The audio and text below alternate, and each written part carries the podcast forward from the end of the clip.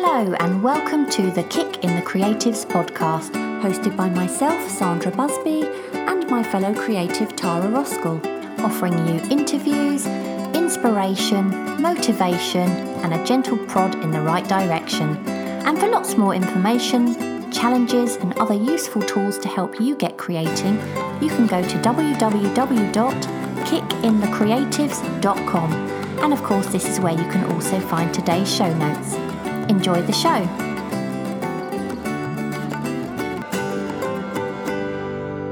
Today's guest is illustrator and urban sketcher Lynn Chapman. Lynn has had a fascinating career and lots of tips to share if you're an aspiring illustrator. But what made us reach out to Lynn was her amazing urban sketching. As you may know, Sandra and I are both working on improving our sketching on location. And whenever I'd Google urban sketching tips, Lynn's name would pop up. So if you're interested in illustration or urban sketching, I think you're really going to enjoy this interview. I agree, she was absolute joy to talk to. Just a quick extra note to let people know that the sound may not be quite what it normally is. That's because we were recording on a day that was probably about 100 degrees hotter than the sun, and uh, we were all sweltering, so we did have to um, remove a bit of fan noise from the background. So apologies if anyone thinks the sound is not quite what it usually is, but enjoy the interview. So, well, first of all, Lynn, we are so happy to have you on today. Uh, we've been really looking forward to chatting to you. And we would love to know, first of all, when did your love for drawing begin? Well, I'm pretty much, well, I'm told by my mum anyway that I drew from the moment that I was able to hold a pencil and just loved drawing when I was really, really small. And so it was kind of one of those things I just never stopped doing. I think part of it is that I'm a born show off and you get to the stage where you do something and everybody goes, Oh, that's amazing. Usually because it's your parents. And so you do it more. And then I got to school and I was the kid in the class that was quite good at drawing. Um, and again, people, people sort of make a fuss of you. So you do it more. And I think that was how come I really stuck at it and got really good because it was something that that I always got this wonderful kind of feedback for. Um, so it just fed into that really. So I did it and I did it and unlike most people when they get to sort of you know, early teens and they kind of stop drawing because they lose confidence, I just kept going. So yes, I've always done it. So you trained in printed textile design. So what is that for a start? And sort of how did you get into that? And then what made you change direction? Well, originally I thought I wanted to be a painter. And I had this kind of rather kind of hazy idea of me somewhere kind of with a furrowed brow, slopping oil paint about. Um, and I did a foundation course and then applied for fine art courses and didn't get taken up. And I, I, it's absolutely obvious now why I didn't get taken up because I was an illustrator. And at the time, fine art courses were very sort of big abstracts, Howard Hodgkins type thing. Um, and so really, I didn't stand a hope in hell, and it was a jolly good job I didn't get in really because I would have been miserable. So I hung around for a year, sort of painting and building a portfolio. And then I found this course at Middlesex, which it was printed textile, so it's basically designing for fabric. So it could be for curtains or it could be for dress, you know, fabrics. But it allowed you to do the most bonkers paintings, anything you want, and then put them in repeat on fabric without any consideration about whether that was actually a commercial thing to do. so I had a fantastic time. I got onto this course because I'd done all this drawing and drawing and drawing. And um, I just spent three years enjoying myself. And I learned how to screen print fabric, which was really exciting because I'm Diddy. I'm five foot one. And these furnishing fabric screens were as big as I was. And you had to kind of like stroll along with them and whack them down on this huge table and then screen print across down the sort of the length of this long hall. So I just loved it. And then when it came to graduation, I had all these sort of like crazy man fabrics. But the industry at the time was completely you know, it was knocked off at the knees because it was a, a huge recession at that time, the recession before this recession. So the textiles industry had virtually gone. And also what, what there was was sort of, if you remember Laura Ashley or the little floral, uh, yeah. tiny weeny little yeah. floral things, which couldn't have been more different to what I was doing and interested in. So it was just never going to happen. And I was just really fortunate that I, because I was making sketchbooks even then, I had the access to screen printing facilities. So I made these lovely um, fabric jackets for all my sketchbooks and put little illustrations on the front, screen printed on. And I had those lying around underneath the crazy fabrics. And somebody came along and saw that and realized my potential as an illustrator. So although I got not a sniff of interest from textile people, um, I got this person that came and it was it was a real low level start. It was greetings cards, um, and it was somebody who uh, it was Royal, which I don't think is even around anymore. But it, they were really seriously old fashioned. They were the kind of the mice in the champagne glasses and the kittens on the piano type greetings cards, dreadful stuff, really kind of twee and nasty. And they realized that they were behind the times and they wanted somebody young to relaunch a new range. And so they thought, take a chance, you know. So this person um, invited me to have a go at designing greetings cards, which I duly did. And looking back, I was dreadful because I never had no idea about illustration, of course. Um, but they were really patient, and they the woman was so lovely because every now and then she would buy one just to keep me interested, even though they clearly had no interest in ever publishing it. And eventually, she kind of of showed me enough to get me to produce something that was half decent. And then what I did was produce work for them and then produce work for other greetings cards companies and just kind of work freelance across various people that were around at that time and learned how to be an illustrator just on the hoof really. And and that's how it began. But uh, i mean it became became really really boring after a while because you know all the most exciting greetings card designs are the ones that are really tiny companies doing quite arty stuff. And they might only produce, you know, 12 new cards a year. So even if they love your work, you can't live on, you know, one of 12 cards they're going to produce that year. So I had to work for the big companies, very commercial companies. And so it was trying to think of things to do for boys' birthdays and Valentine's and all of those kind of occasion cards that, you know, there's only so many things you can do with a heart Father Christmas, yeah. you know, you know, all of that. So after a while, I was just losing the will to live. And so that's when I decided that if I was going to be an illustrator, I was going to do, try and do something that had a little bit more gravitas and would challenge me a little bit more and be a bit more creative. Um, so that's kind of how I got into illustration. And what I did next was basically editorial. So I was living in London at the time, and that was where all the magazines and newspapers were based. They're not all based there now, but they still mostly are. And so I put together a new portfolio of work illustrating magazine articles that I found, you know. And then I took that around to all the different publishers, editorial publishers, and said, you know, what do you think? You know, And eventually I got somebody who said, Oh, yeah, okay, you know, and they gave me a commission. And so then I, I got a foot in the door. And once you've got something published, it shows, okay, you deliver on time, you know, because there's all of that to worry about. It's not just whether you can do the illustration, it's will you actually answer the brief? Mm-hmm. Will you kind of get terrified and run away and they'll never hear from you again?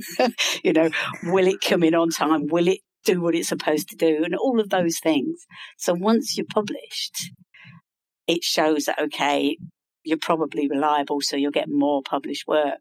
So I gradually built up a client list across a complete range of, you know, everything from sort of the big things that you've heard of, like, you know, the Times Educational Supplement which when I worked for quite a bit, um, down to trade magazines for, there was one called Cement Monthly and uh, I, I mean, it was one of these things. You go to a publishing house and they have loads of different ones in the foyer that they publish, so you you can go, oh, they also do this and they also do this, and so then you phone back and get appointments to see the art directors of all these other trade magazines. So I phoned up the Cement Monthly man, you know, and I said, so uh, what sort of articles do you do? You know, and he's like, oh, you'd be surprised how much there is to say about cement. Yeah. So Sounds yeah, exactly. and you'd get these articles, and sometimes accountancy magazines. Then you got quite a lot of illustration work from them because what on earth are they going to do? You can't take photographs, and these articles could be deadly and incredibly dense, and you're trying to work out what it's all about, get your head around it, then come up with some kind of witty visual analogy. Um, pretty much overnight. And then I would have to do a, a quick rough drawing and in those days fax it to the publisher. And then they would say yes or no, or change this or don't. And what was it like a cement mixer? well, yes, a big old builder with a builder's bum. yeah, but it could it could be quite sort of like tangential stuff. So, um, for instance, uh, one of the ones I did for the Times Ed was about excluded children. And so I did an illustration of the school gates and I did the kind of rubbish collectors with this kid in in a waste bin on this kind of bin man's back, you know, and and the sort of headmaster kind of waving goodbye. So it was kind of taking a slightly funny slant on things, you know. So you had to be, you had to sort of be incredibly um, kind of quick witted, really, because you didn't have long to do this. It was quite a challenge. It was a little bit stressful. You didn't have very long. And then you would send it through, and then you probably had a couple of days to, to do the artwork and get it back to them.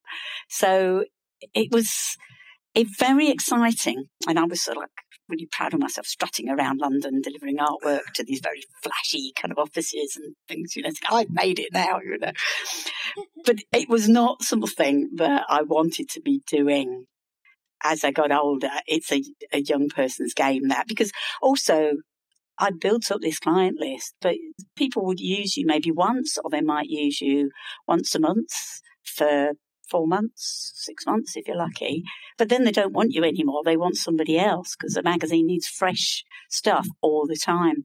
So you never really got off the starting blocks. You were always having to take a portfolio around and knock on doors and remind people that you existed and trying to drum up custom all the time, which again, incredibly hard work. So mm. I, I, decided I didn't really want to do that forever. But I, it was brilliant because it taught me the trade. And so then I, I decided, okay, what would be a step up from that? And that's when I decided to have a bash at children's books because it's a much bigger project. And so you actually get longer to think about what you're doing and you establish relationships with publishers that go on for more than a few weeks. So, you know, you hope that you gradually build a reputation that is a bit more solid. Um, so, so that's what I did in the end. I gained completely new, new portfolio of work. Um, I was very lucky. My husband was teacher, um, working basically in further education at that point. And he said, okay, we'll give it a year. Take a year, don't have to earn anything. You just sort of like build this portfolio and then go out and see what happens. And so I, I did exactly that.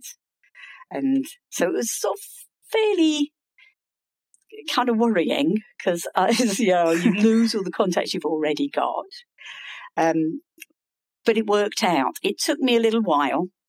I, I picked up a few kind of just um, they're called like rejacketing jobs. So not picture books, which is the the kind of the top end of it, but you know uh, the chapter books that slightly older children read, where they have little black and white illustrations through. Oh yeah, yeah, yeah, like um, Enid Blyton kind of books. And yeah, sort of. They're sort Yeah. of shorter these days and, and snappier. yeah, Um, but American ones, when they come over here, mm. when they do a UK edition of them, they completely redesign the way they look, particularly the jacket, because the American market is very different to the UK market. And to our eyes, their jackets look quite old fashioned. And so it's just a very different look. So what they would do is they would get somebody like myself to do a little jacket illustration that kind of they felt was more UK. So I picked up that sort of work to start with, which was a good way of kind of proving that I would deliver. And then eventually I got my first picture book. And, uh, and it's funny, it's, it's how serendipity works for you. I took a portfolio round. So I was constantly taking portfolios round to publishers. And I went into this um, picture book art director's office and showed this portfolio of work. And in there was an illustration that I'd sneaked in from my old work. Uh, it was an illustration um, on, it was an illustration on serendipity in science. And I can't remember for the life of me what it was all about now, but it was about animals in cages, and they they'd all science had all gone mad and weird things were happening, and so the the rats had turned purple, and the dogs were singing. That was my illustration, and they saw this singing dog picture.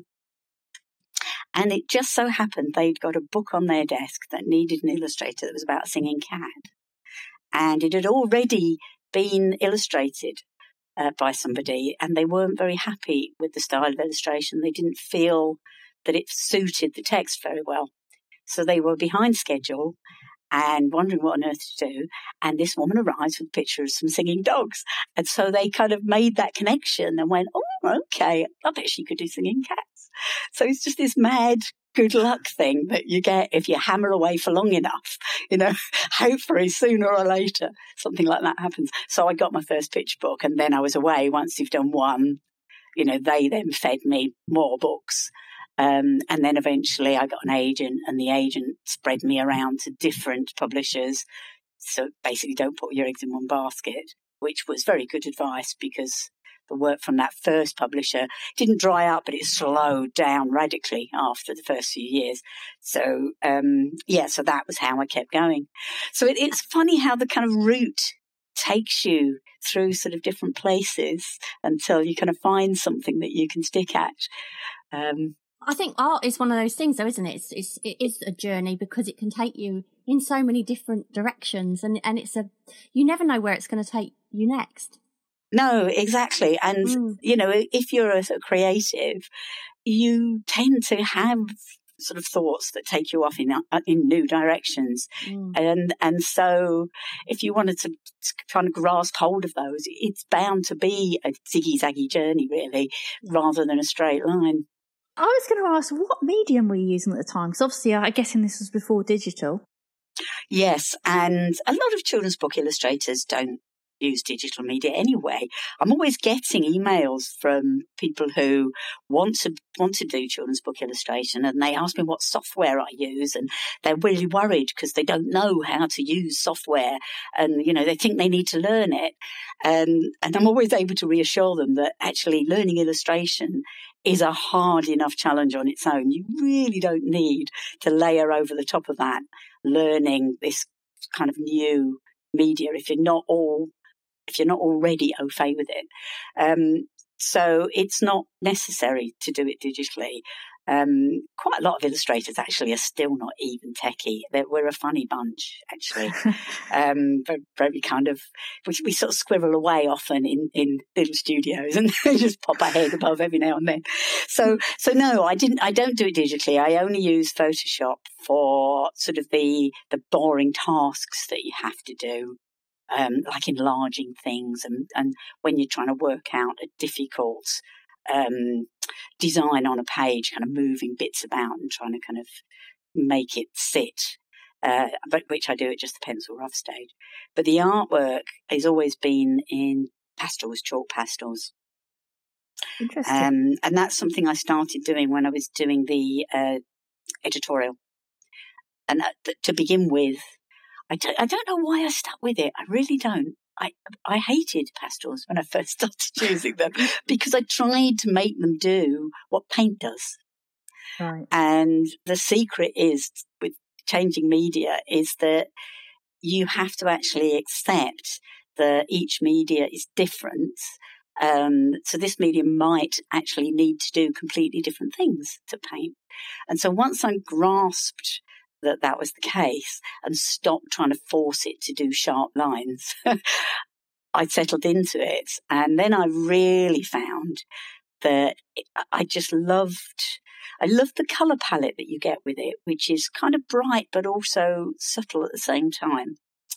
And I liked the way that you use the chalks in that rather than having to mix up colors, you mix it as you go. You mix things on the paper. You you can layer colours and smudge them in or not smudge them in, and and you can leave the marks of your own creation behind on the paper if you want to.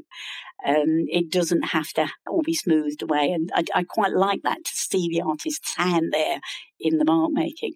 So I, I once I got used to them, I really loved them, and it, and I've used them ever since. But the the big problem with them for children's book work is that artwork when you finished it, it's taken you what it takes me usually about a month to do all the kind of roughing it up, so to, to design the whole book in pencil, and then it takes me about two months to do the coloured artwork. So that artwork is quite precious. There's a yeah. lot of kind of sweat and tears and, you know, gritted teeth gone into it. But it's incredibly vulnerable. So you, you send it off to the publisher and they then have to send it off to a printer, which could be halfway around the world, usually is. And you just have to trust that everybody knows what they're doing and, and won't touch it and smudge it and you know so it's it's a nightmare really and you can't really fix it properly because the fixatives change the colours.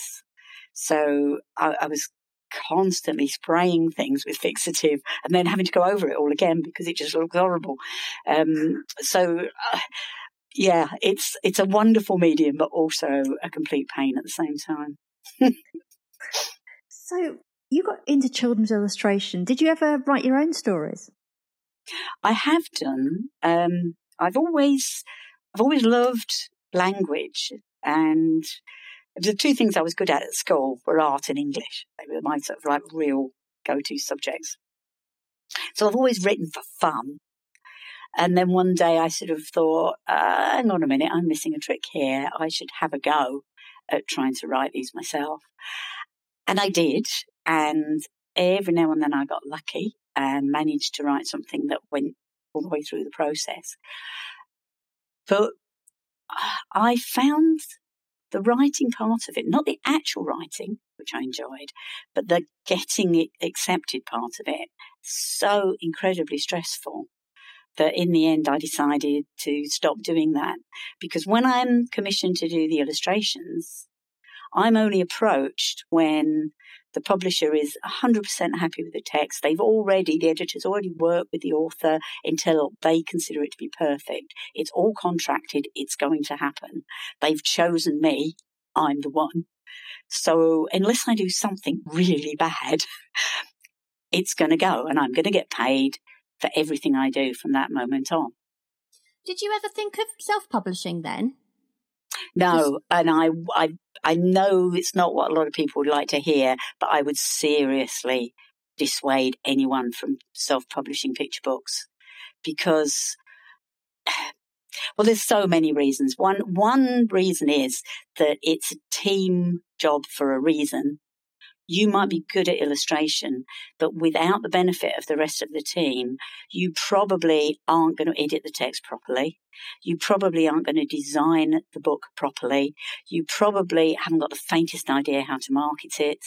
The front cover will probably not be something that will sell. There's so many reasons why it's likely to bomb. And then even if you get all that right, you're trying to compete with these humongous companies that have got this massive marketing machine behind them. And even they struggle. And so it's really, really difficult to uh, even make your money back, mm. let alone make anything out of it. And because it's such a big job to do a pitch book, because it takes so very long, you really don't want to be doing that for nothing. no, and I imagine the illustrating takes an awful lot longer than the writing.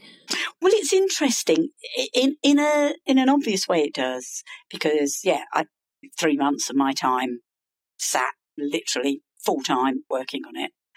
Um, whereas if you're an author, you know, because it's a very short test, you can rattle one off. But actually writing it is a lot more difficult than it appears from the length of the text. And you, there's so many challenges. You have to take a child on a reasonably sophisticated journey, which has to be a bit of an emotional roller coaster so that it feels satisfying. But you have to do it in this terribly short amount of words.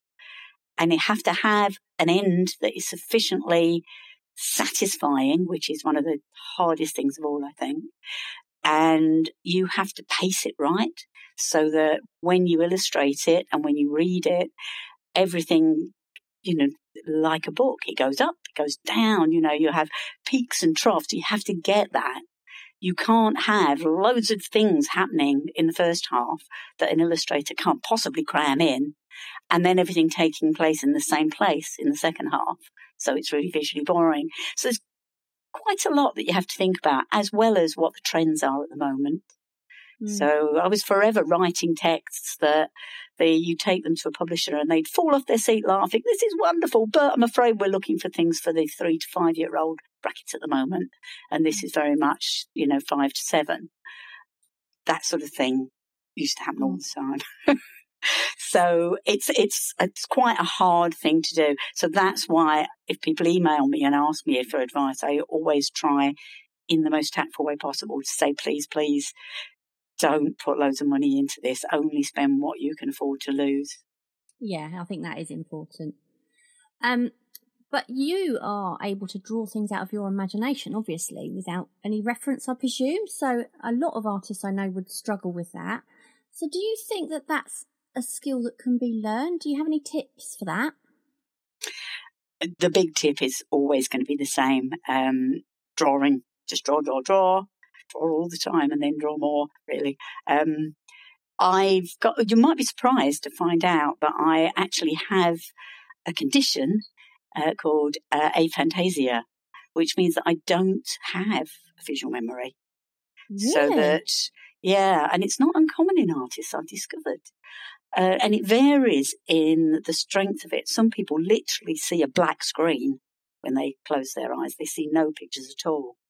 Um, what I see is as if I'm trying to look at something through my peripheral vision. So I have a sense that it's there, so I can see it, sort of. But as soon as I try and actually look at it and look for any kind of detail, it evaporates like a dream. So it's very frustrating. So if I need to draw a bicycle, I need to get a picture of a bicycle. No hmm. chance. Mm. I can't bring up into my. I could have drawn a bicycle a lot of times and I'd still need that help. Although I find drawing something, I think you store it in a different part of your brain. So I have more chance of, of actually accessing a picture if I've already drawn it. Um, but so I, I do need reference to certain kinds of things. But what I can do without reference is draw animate things rather than inanimate things. So if I want to have a stab at, you know, a dog dancing ballet, I can certainly do a passable sketch that will hang right, it'll balance right, um, it'll not look as though it's falling over backwards because that's just practice at drawing. And I might need to then go away and, and you know, look at different kinds of dogs and, and to make it look like a recognizable dog. But I can get that basic sketching to capture the kind of the funny things, uh, the ideas that I have that are not fully formed images, but I can sort of see them as they run through my head when I read a book. I can capture them more quickly because I have that strong foundation of drawing. Um, and that's the main thing, really, is being able to grab thoughts before they disappear on you. Um, but there's nothing wrong with reference. I think the big problem with reference is you mustn't copy. You have to, for instance, if you're doing a, a drawing of a dog or a bicycle, get get pictures of dogs and bicycles, maybe draw from dogs and bicycles, but then put the reference away and do it from memory. And then what happens is you don't remember all the detail that you don't need, all the stuff that makes it look really stiff and not very picture booky. All of that tends to disappear and you remember the important things. And so that would be my hot tip for trying to use really reference. good tip. Yeah. Yeah, really and it it just for me anyway that works so well. So I want to draw a giraffe. I take good look at pictures of giraffes, do sketches, then put it all away, and then I find I can draw giraffes that are simplified enough to look, you know, look decent in a picture book. So you've just given us one tip about creating characters, but if someone wants to learn more, you've got an online course, haven't you, for character design? Yes, I have. I had a, a really exciting kind of mad opportunity that just fell in my lap. Somebody recommended me for a company that was then called Craftsy and is now been bought out and is now called My Bluprint, which is um, BLU. So my BLU print. Um, and they're at mybluprint.com if anybody wants to have a look. And they're a company based in Denver, in America, that make these quite upmarket um, how to films across the range of arts and crafts. And so they needed somebody to do book illustration. And so I was recommended. So they flew me to Denver was oh, so exciting. Yeah. and I was like, really?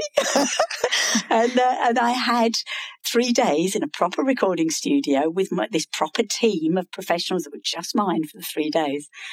And I talked about basically everything I could possibly think of that I have learned over the years about how to create characters for picture book illustration. Because I think that's a kind of my unique selling point. That's what I'm particularly good at is making, you know, you've got a picture book with a badger in it.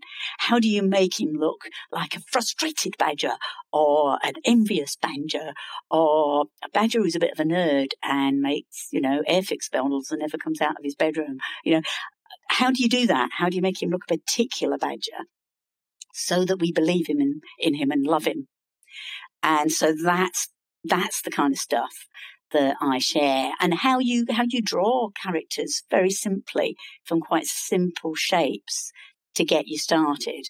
And then you embellish that rather than starting at the top and trying to create a really lovely badger you know from his ears down to his toes. You know that just isn't the easiest way to do it. So so all of that stuff. Um, and yeah, so I, I, it's in a series of lessons. Um, so it's this kind of masterclass. I'm trying to remember how many lessons it is now. I think it's about seven, seven films, and you sign up for um, a subscription to Bluprint, which means you can not only access mine, but you can access all these other films on drawing and painting. There's loads of urban sketching people on there. All the people that people will have heard of are on there. And there's also other things like knitting and sewing and cooking and so it, it, and it's all very high end. So unlike YouTube, where it's a bit of a mixed bag, and you're never quite sure if the advice you're getting is reliable or not, these are all professional people, or people at least that are at the top of their game. And so, and the films are really well made. Um, so I, I, made these films and, and uh, had a wonderful, wonderful time and, and learned all about how that works. And, uh, and then I came home again and it was like I'd been in some kind of crazy dream. That's amazing. That's absolutely amazing. I heard that you've got over 200 sketchbooks at home. Yes. So, so how important then? Because that's amazing, uh, first of all. But how important then do you think regular sketching is for an artist, or in particular an illustrator?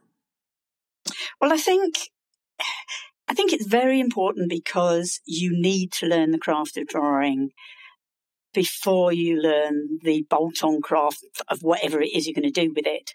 Yeah. So if you like can't draw, isn't it? Exactly. It's almost impossible if you can't draw to be an illustrator of any kind mm. or, you know, um, a lot of other things that use drawing as a foundation. So you should do that anyway, but you should really want to do it if you, if that's what you want to do. I would have thought people are doing it anyway, but it, it underpins everything else.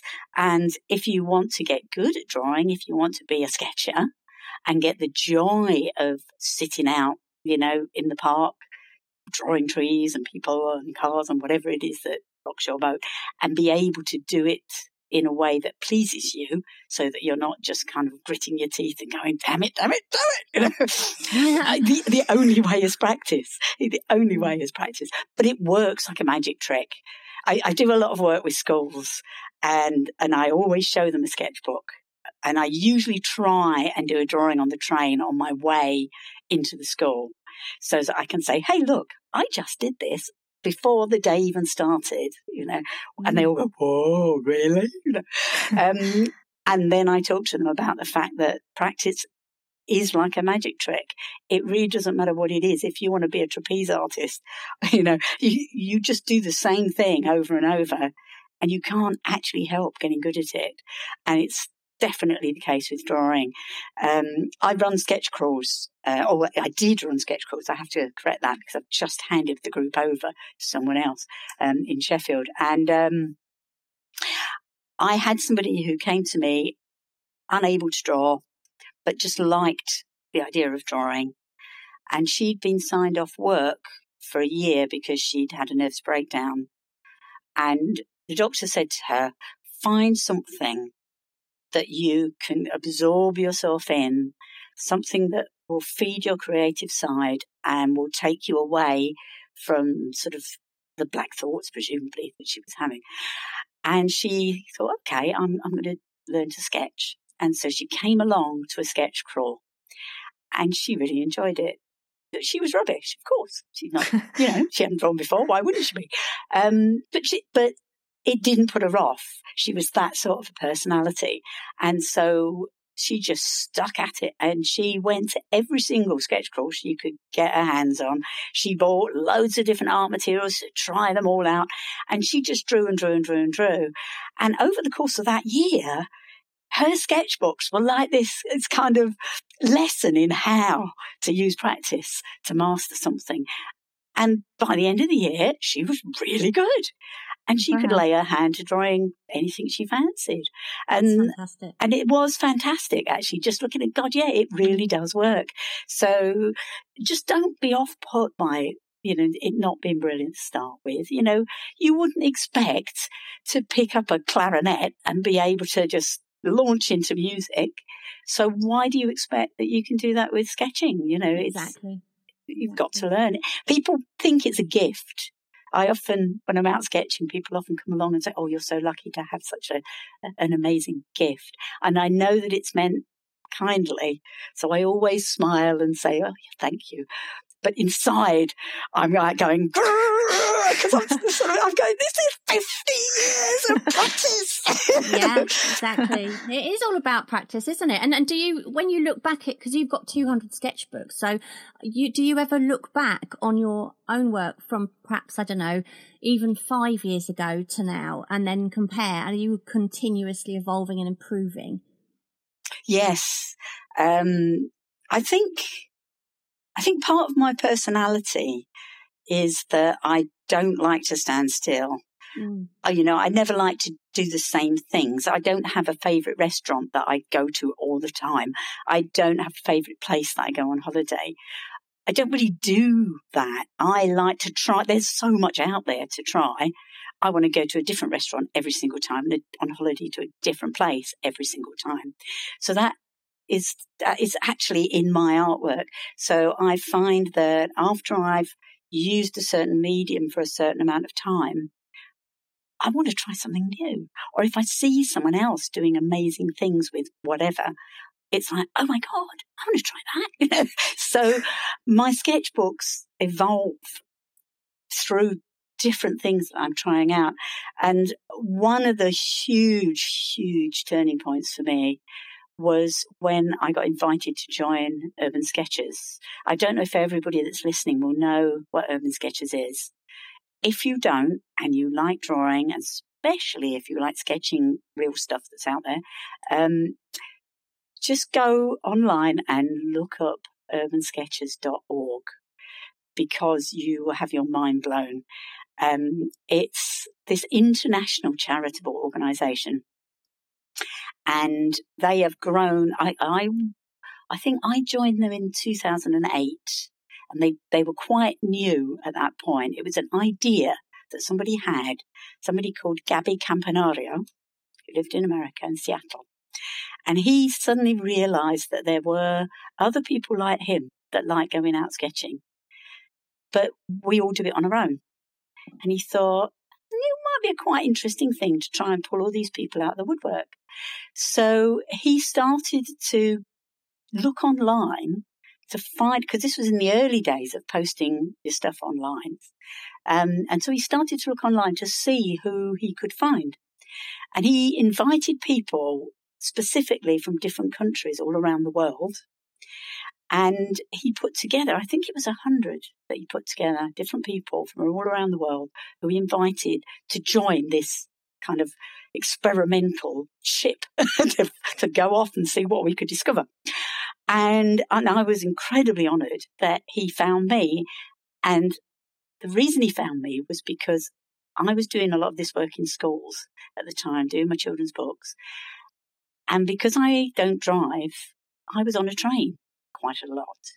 And I suddenly realized that when you're a sketcher and you're sat on the train, you're surrounded by free life models.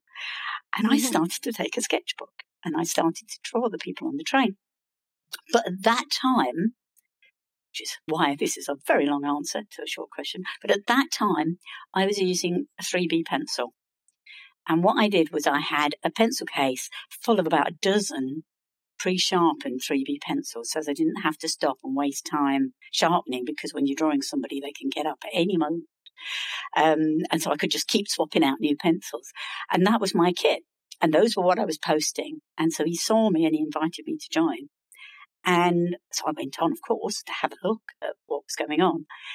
And I realized that all these other people were sketching in color.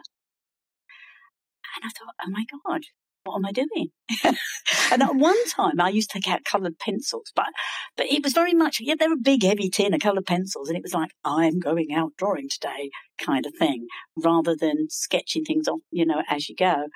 Um, but I saw people using watercolour, and I'd never been able to paint and I'd never learned how to use watercolor. And every time you get a book on how to use watercolor, it's all about stretching paper and laying layers down, and it's all very complicated and you know slow. And I'm incredibly impatient, and I couldn't be doing with any of that. So I never painted with watercolor. And then I saw this stuff, and there's all these people just they're not doing any of that. They're just chucking paint at the paper and drawing all over it. And I thought, oh my God, you can do that. It's allowed. So I started to experiment with watercolors. And from the moment I joined Urban Sketchers, I started to draw in color, either using watercolors or the other thing I discovered was something that I still use all the time is Derwent Inktense pencils. Because on a train, you can't really be using watercolors. It's a bit of a kind of a, a faff and yeah, you know, you don't want to be tipping paint all over anybody or paint water. So I used these pencils, which were they're watercolor pencils, but they're not like watercolor pencils you've ever used before. They're sort of like watercolor pencils on acid, you know, they're just so like, um, and they're called Inktense for a reason. Um, I've got some; they are amazing. they are wonderful, aren't they? And the thing that really excited me about them is when I've, I've had sets of watercolor pencils, and, and I just never use them. because when you put the water on, it washes the mark making away. But mm. with these, the mark making was there to stay. And so I could get the marky drawings I like to do, but I could also get the effects of watercolor. And I could do it all with a water brush on a train really easily. That was why, that was why Urban Sketchers really changed my sketchbooks. So I can look through my 200 sketchbooks and see a really distinct line the pre urban sketches and the post urban sketches um, because all the pre stuff I used to go away on holiday with 3B pencils and usually quite small um, sketchbooks. And then suddenly the sketchbooks get much more exciting.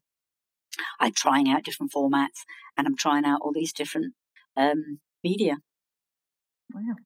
So, how does the sort of process for doing urban sketching, how does that differ from illustration? It's a completely different thing for me. Um, they've always been completely separate. People often say, "Oh, do you use all these sketchbooks in your illustration?" And I don't at all.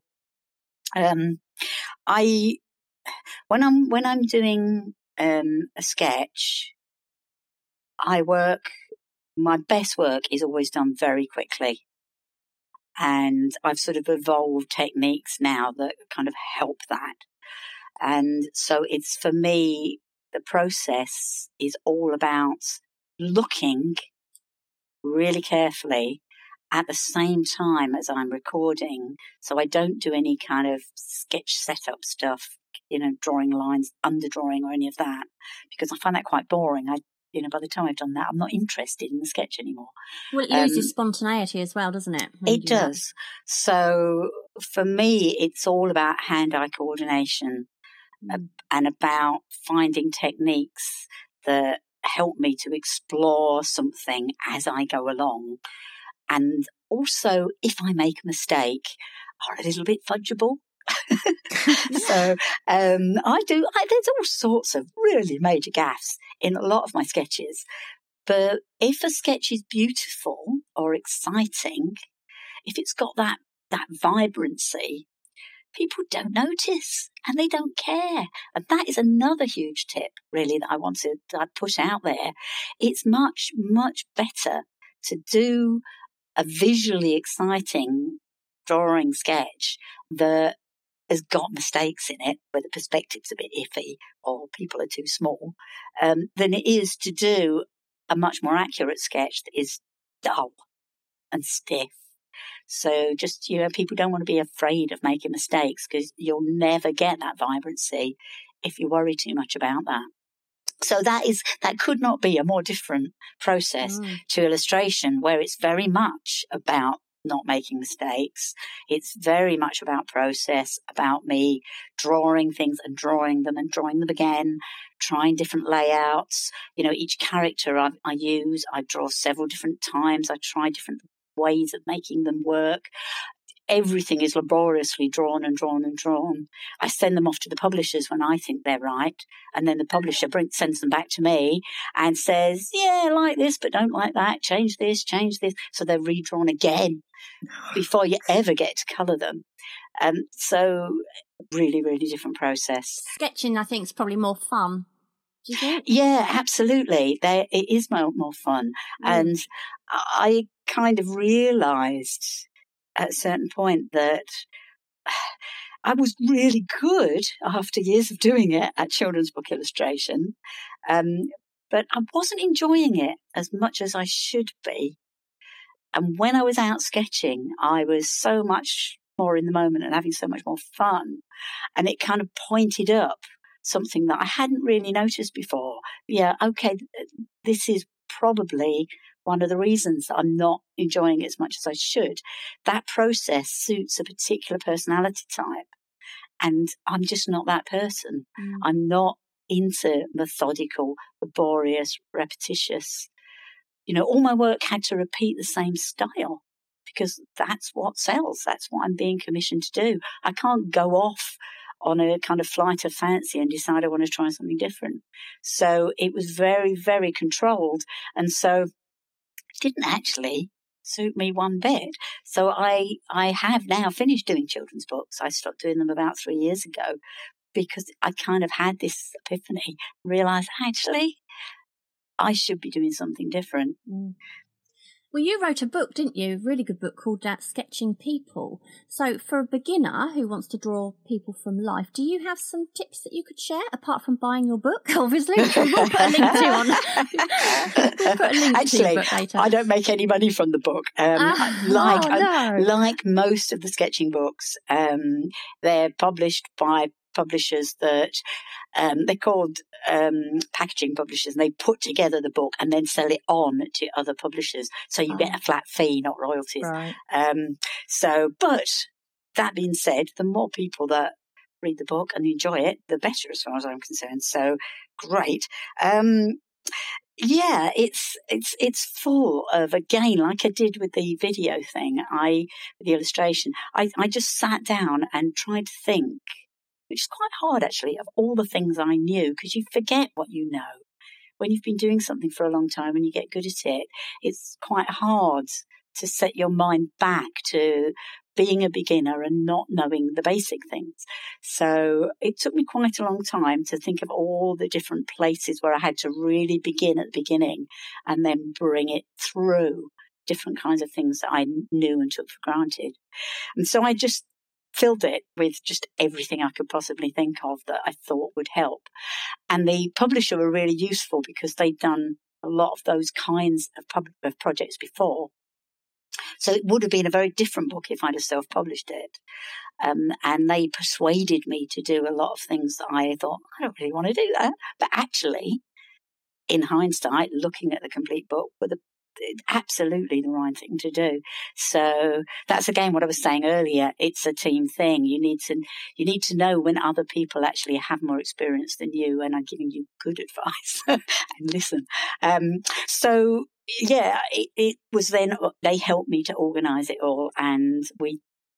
This is how I know how many sketchbooks I've got because I had to go through them all. The most difficult bit of writing the book was sourcing the right drawings for each point and finding where on earth they were in which sketchbooks. And it took me ages to work out a system because you don't even know what you've got. So you write this this stuff, and then you you need to talk about how to draw noses or whatever. Um, you need to find the right sketch, and you don't even know what it is you're looking for. So it was so so difficult to work out how you find the things that might be useful, how you tag them with an appropriate teaching point, and then you store them in a way that means you're able to find them later when you've written that bit of text. And you can choose between maybe the five things that show you how to do a certain thing, you know. So, and but doing that like times a hundred with all the different, well, more than that, different teaching points. So I had to number all my sketchbooks in order to to do this and, and it was an mm-hmm. absolute nightmare. And I had piles of sketchbooks in numerical order all over the house. with little tags in them with like other numbers on these on these all these little bookmarks that were in there and we had to go around and and, and use a mobile phone to photograph all the different images because it was the quickest way that were in a sketchbook and then put them sort of upload them so that I could see them quickly without having to find the sketchbook. But I had to have the sketchbook numbered so I'd know where they were if I wanted them, you know. So yeah, so that's how I know that I've got 200 sketchbooks. Um, but but it was actually really, really interesting to do. I, I thoroughly enjoyed doing it. I'm because it got me to write, which I love. But it also, again, was a brand new exploring thing that was just taking me out of everything I knew and showing me a whole new way of doing stuff. Um, but I, but yeah, seriously, if people want, not to blow my own trumpet, but if people are struggling with drawing people, there's so much stuff in there. There's so many different approaches to the problem. and and different ways of demystifying it. And you know, there are tips that make it a lot easier than you think it will be. Um, so so yeah, give it a look. Hope it helps. So I know you mentioned before that you use Inktense your urban sketching now. What other kit do you use, and what would you suggest for a beginner as well? Well, my my biggest tip, if you're a beginner sketcher, is don't put everything you might want to use in a wheelie suitcase and trundle it around with you. Um, I actually did meet somebody once at Sketchful who did exactly that. Um, and and apart from the fact that you can hardly move, when you want to draw, you've got all this stuff, to, all these choices to make, and so it's it's actually quite difficult to begin. So I think traveling light is a really good idea. And I think start simple. I would really, I would start with a line tool that you can't easily rub out.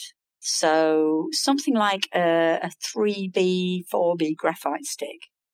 So as you get a lovely strong line that if you try and rub it out, you get in a bit of a mess. So it will stop you trying to rub out all the time. Or an ink line, which is even scarier, really. Um, and explore how to make beautiful fluid lines. One of the things when I do workshops, I always start with is one minute blind contour drawings with something like a graphite stick so that you poke it through a bit of paper that's just a few inches you know, a square that's maybe two by two, and you draw without being able to see what you're looking at. And you cannot help, if you do that, making lovely fluid lines because if you take your pencil off, you've no idea where you are. So you have to leave it on the paper. And you have to be quick because there's no point in not being really. You can finish a drawing in 30 seconds quite easily. So again, it's a really good way of getting fast practice in.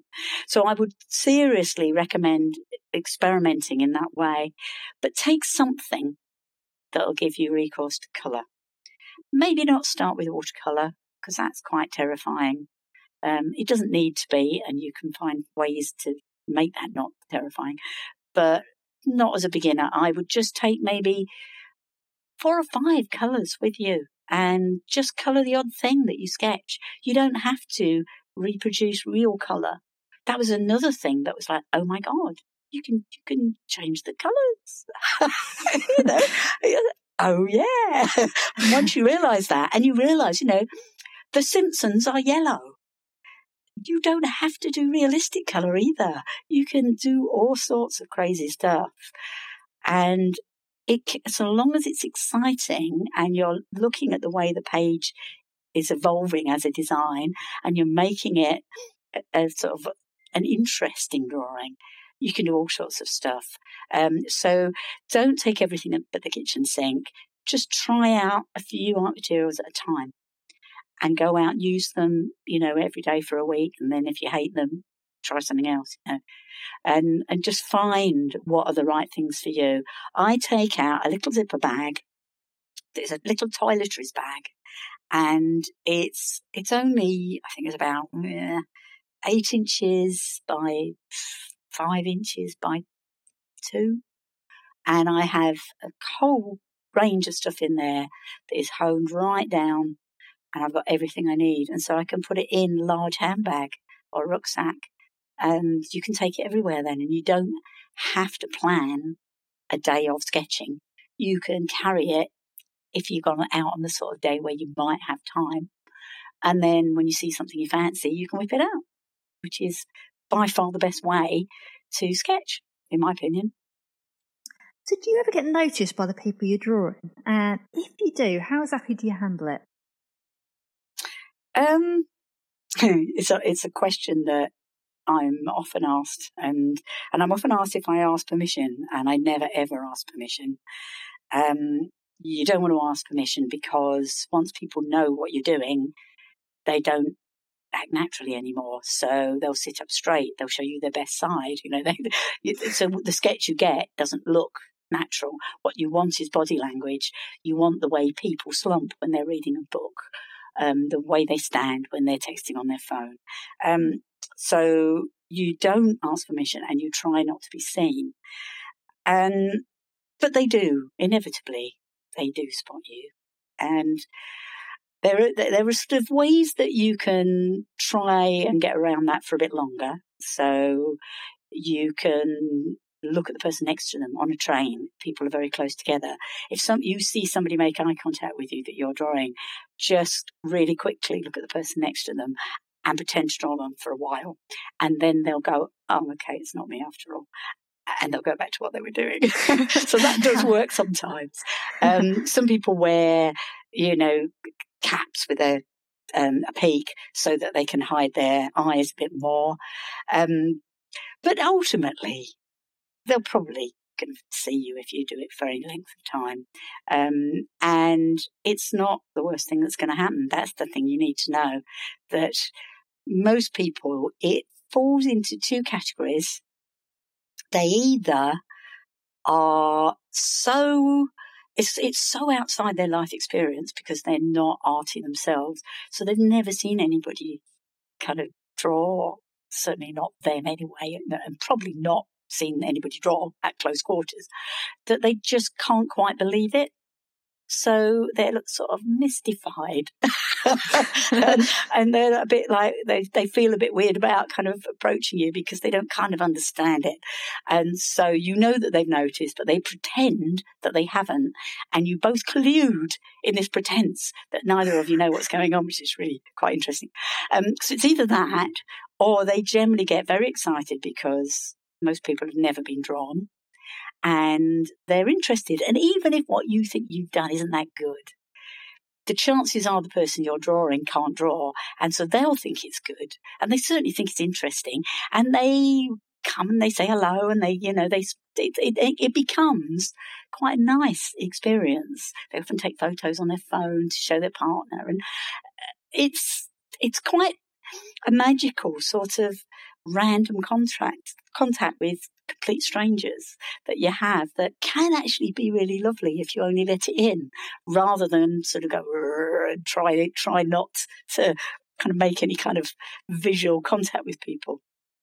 I actually really enjoy that part of sketching. So try not to worry so much. It would again be another hot tip, really.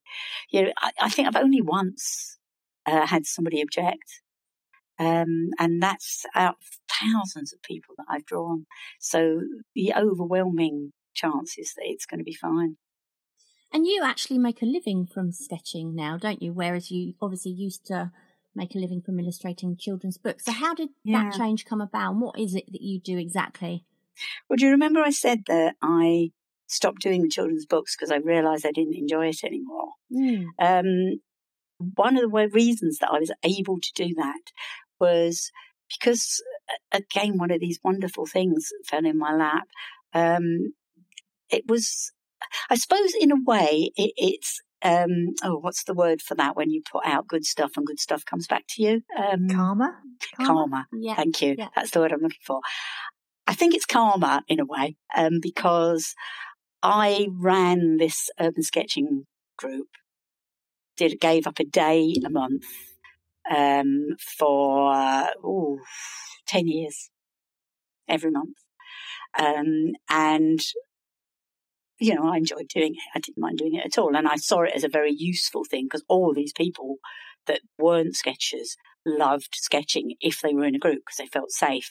And it grew into this really successful thing, which was lovely. So I didn't mind it at all. But I gave up all this free time. And unbeknown to me, um, a couple came along to a few of my sketch crawls. And one of them was an artist, and her partner didn't draw at all, but came along just to have a go. And she happened to be a professor at Manchester University. And anyway, they came and then they never came again, and I completely forgot that they existed. But this professor had obviously remembered that experience, and she got this funding opportunity that crossed her desk. And she thought, hmm, that might be interesting. And what it was, was a Leverhulme Trust at that time, anyway, they've stopped doing it now, unfortunately. Um, they were giving um, residency funding for 10 month residencies that were about an artist of any kind. You could be a poet or you could be a dancer or whatever. So long as you were an artist and you worked with an organization that had nothing whatsoever to do with the arts and you kind of twinned yourself together to see what would happen. That was the only criteria. So you could put together a bid to do anything you like. And if they liked the sound of it, they would give you the money. Obviously, there are only so many places a year. So we put in to do this because the department that she was the director of um, was called the Morgan Centre for Research into Everyday Lives. And they were a bunch of sociologists. And she'd made the connection that what she was interested in researching, this kind of everyday stuff, the minutiae that kind of you don't even notice a lot of the time, was exactly the stuff that I enjoyed drawing. And we were recording the same things in different ways. So she thought that would make for a really interesting thing to do together. So we put in for the money and we're both astonished that we got it. And so I had this wonderful opportunity to go to the university two days a week. And I just couldn't believe that somebody was going to pay me to draw whatever I liked that was going wow. on in this department. You know, basically, I was painting a picture of what they did. So I could draw the students. I could draw. I got into the offices of the members of staff. I sat in sat in meetings, and I went to conferences, and I I sat alongside um, lots of different researchers on research projects when they were doing interviews. Um, so I learned all this exciting stuff, and it was absolutely brilliant. I thoroughly enjoyed myself, not just because it was the drawing, but because, again, it was a whole new world that I'd stepped into and all this new stuff that I learned. So I had a lovely time and I realized at that point, this is what I should be doing. I'm a people person. I shouldn't be sat in a room on my own. And luckily for me, after I'd finished that residency, various researchers that I'd work with that were part of the Morgan Centre, um, they liked the idea of the sketching of the research. And so they put me into new bids that they were putting in, and they were only small bids. So it was like I might get four days of sketching, you know. Um, but I got bits and pieces, and I also made contact with York University because they came along to a few things that the Morgan Centre ran because they were another bunch of sociologists. And so they saw me in action and went, oh, that's interesting. So they put me in onto bids as well. So I started to get work from them as well. And so it, it seemed like it was a model that might be sustainable. And so I thought, do you know what? I'm just going to go with it. So I stopped doing the books and I just crossed my fingers. And I don't get constant work, far from it, but they pay me a lot better for my time than picture book publishers ever did. It, it's dreadfully paid being a picture book illustrator. so, so actually, um, although I work a lot less, I don't earn the same that I did from the picture books, but it's not massively less. It's enough um, with what I you know, John's now pulling a pension, so between us, it's fine. Um, and so I'm I'm able to do this, and I got the most extraordinary thing. Um, I went to Australia I got contacted by um, another professor and director of a research centre in Perth, in Western Australia, and and she had just won all this money to set up a research centre, and thought, let's celebrate with an artist in residence for a year. Uh, sorry, not for a year, for two months, and um, and in, invited me to go. So I got to go to Perth and again do the same thing, do what I would have done without being paid, you know. And and that was even better in a way because they were um, psychologists um, rather than sociologists, and they were uh, work design specialists. And so they took me into different workplaces all over Western Australia. So not they took me into offices and call centres and kind of what we might think were ordinary jobs. But they also flew me to one of these huge open cast mines. and I got to to sketch a hand surgeon at work. Um, I, I did all sorts of really bizarre and interesting things. They have this um, long distance school uh, because there's such big, big spaces in Western Australia. There are kids that are in the middle of super nowhere that can't go to school. So they have to have this like online school. I do remember vaguely from my youth, remembering things like Skippy. I bet half the people that are listening won't remember Skippy, but it was a television program from Australia, and I think I remembered this online school from from even back then. So it's been around a long time. Um, but all these kids kind of do this online thing and the teacher comes and they got like a, a, a huge screen um, with all these little kids all up on it all, all in different places all over western australia kind of coming into a lesson. So I got to go and, and watch that and and draw it. And so I mean, it was it was absolutely amazing. Sheep shearing. I, I drew sheep shearing. What's not to laugh? It, uh, fantastic. So uh, yeah, I'm seriously having the best time in the world, as you can probably tell at the moment. Yeah, um, amazing. And you know, even if I get no no more sketching research work ever again, I've had the best time, you know. So yeah, fantastic. Well, it's completely different to that, but I know you've also got a YouTube channel.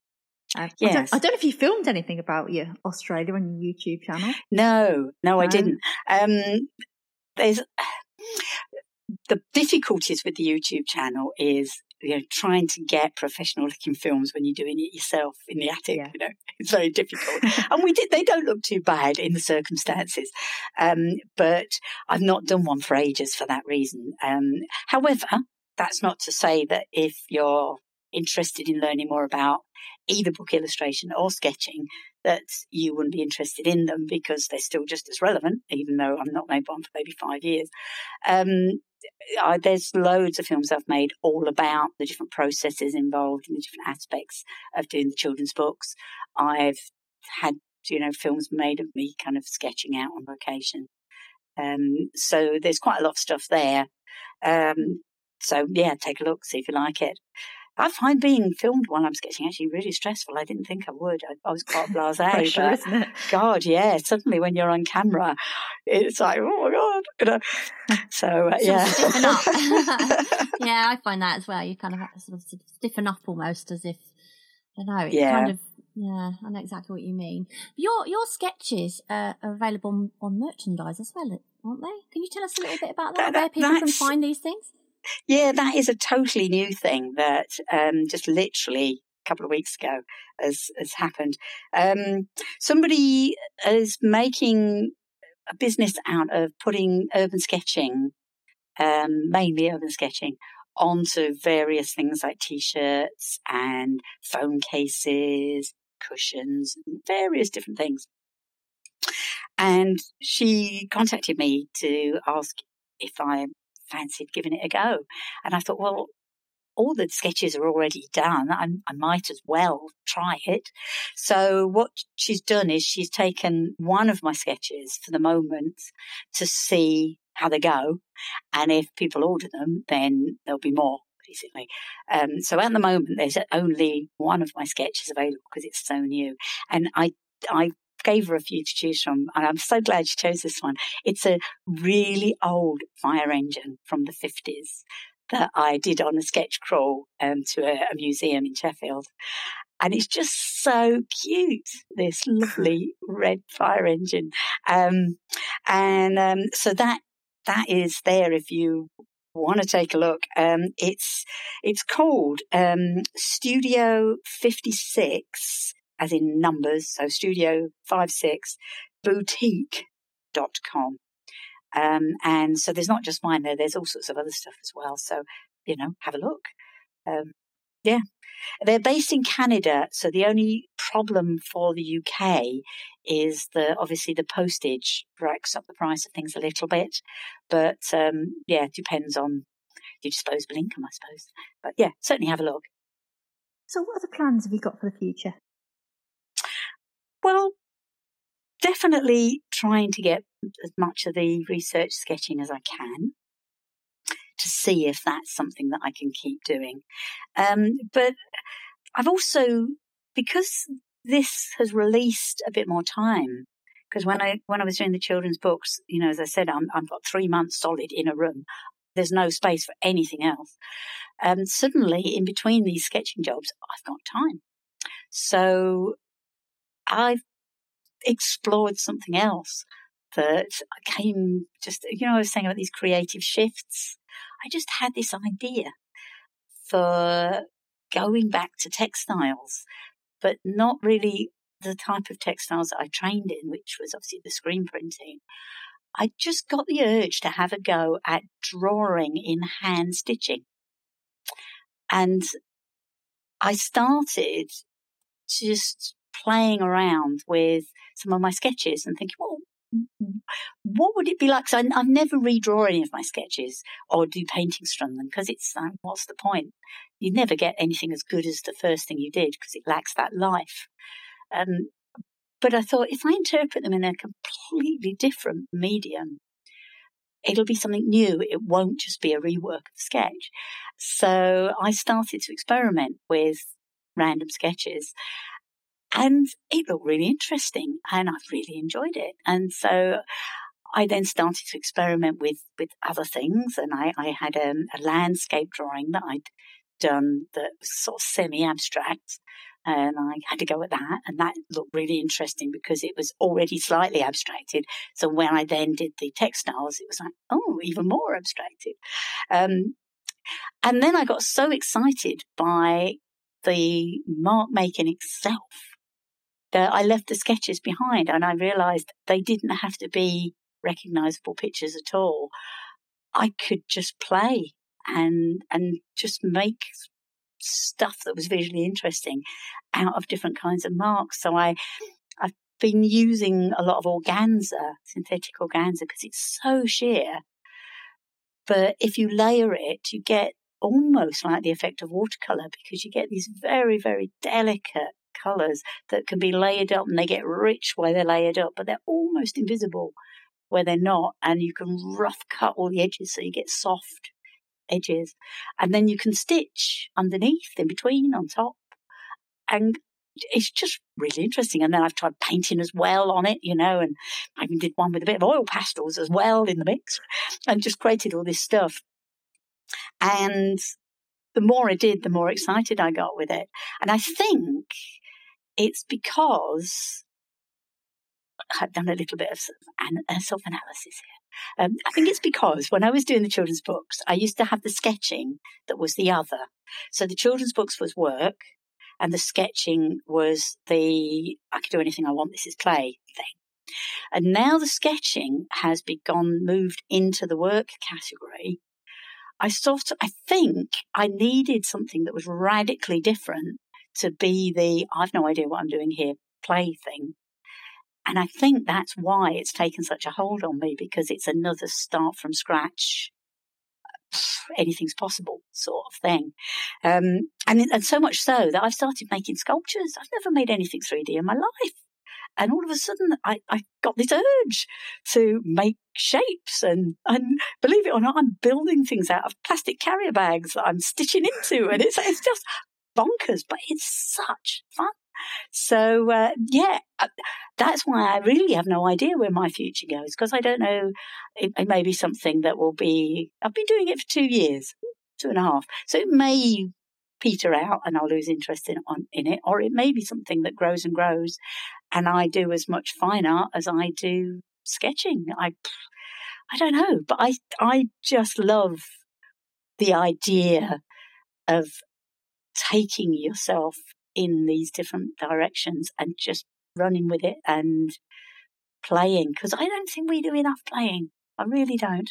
Mm. You know, I think that's why sketching is so popular because it's it's you know a, a play thing, which is why you can't be taking it too seriously. Take it too seriously, you kill that. It needs to be fun and and light, and you need to not worry about the end result you know, it, I know it's easily said, and I, you know, I'm the same as everybody else. You know, if it's not going well, I get seriously grumpy. Um, but uh, what you have to keep reminding yourself of is that when you were six, you drew for the joy of drawing and you were only very marginally interested in the finished drawing. You know, mum might take it and put it on the fridge, but by then you've moved on. You're not that excited about that. You enjoy the process of drawing and just having having fun and making marks and playing with colour. And then suddenly we kind of get to about 10 and we start getting real hang ups about does it look like reality? You know, are people going to judge me? Am I any good? And from that moment on, loads of people stop drawing. And even those of us that don't have these huge hang ups about is this any good or not? And we need to get our heads back by whatever means we can to that six year old mentality of so what? What's the worst that can happen? It's yes. absolute rubbish. So who cares? I had a really great time for 20 minutes playing Find around. your inner paint. child. Find your inner child, I think that's what we Absolutely. Do, we really do. So yeah, I think that, that again is central to what I believe in and when it comes to urban sketching and to really art in general, to be honest. So where can people find out a bit more about you and your work? Well, if you Google me, I've been around a while, as you could probably tell from the 50 years of uh, practice. Um, if you Google me, and the 200 me, sketchbooks. absolutely, I'm going to come up. Um, I've got now the embarrassing situation where I've now got three websites because I've got one for the children's books. Then when I started to kind of work with the urban sketching, I thought, oh, I need an urban sketching one. So I set up an urban sketching website. And then suddenly I started to produce all this textile stuff. And I thought, well, you know, I need to do something with it. Let's get it out there. So I, I just very, very recently launched a website that's got some of that on. So there's now three different Lynne Chapman websites. Um, so if, if you're seriously interested, lynnechapman.co.uk is the first one, the children's books. lynnechapman.net is the urban sketching and the research sketching one. And then Lynne Chapman Textiles.co.uk is the, the new one. And my name is spelled with two N's and an E. And you might, if you Google it, come up with a belly dancer. There is, there's a belly dancer. is that you Lynne as Chapman. well? no, it's not. Another good way to play, I should think, actually. well, it's creative, that's for sure. Yeah. That's so true. well, thank you so much. It's been so lovely talking to you. It's fascinating hearing all about your life. Oh, thank you. No, it's been yeah. really fun talking to you. Yeah, and, and, we'll we'll put links to your all of the various things that you've told us, like the books and the um, you know, all your social media and things on our show notes as well. So okay, we can check you out. Yeah, it's been Lovely. fantastic. Thank you so oh, much. Thank you. Thank you for taking the time to listen to me ramble on. brilliant. Take care right. then. Okay, thank you. Bye.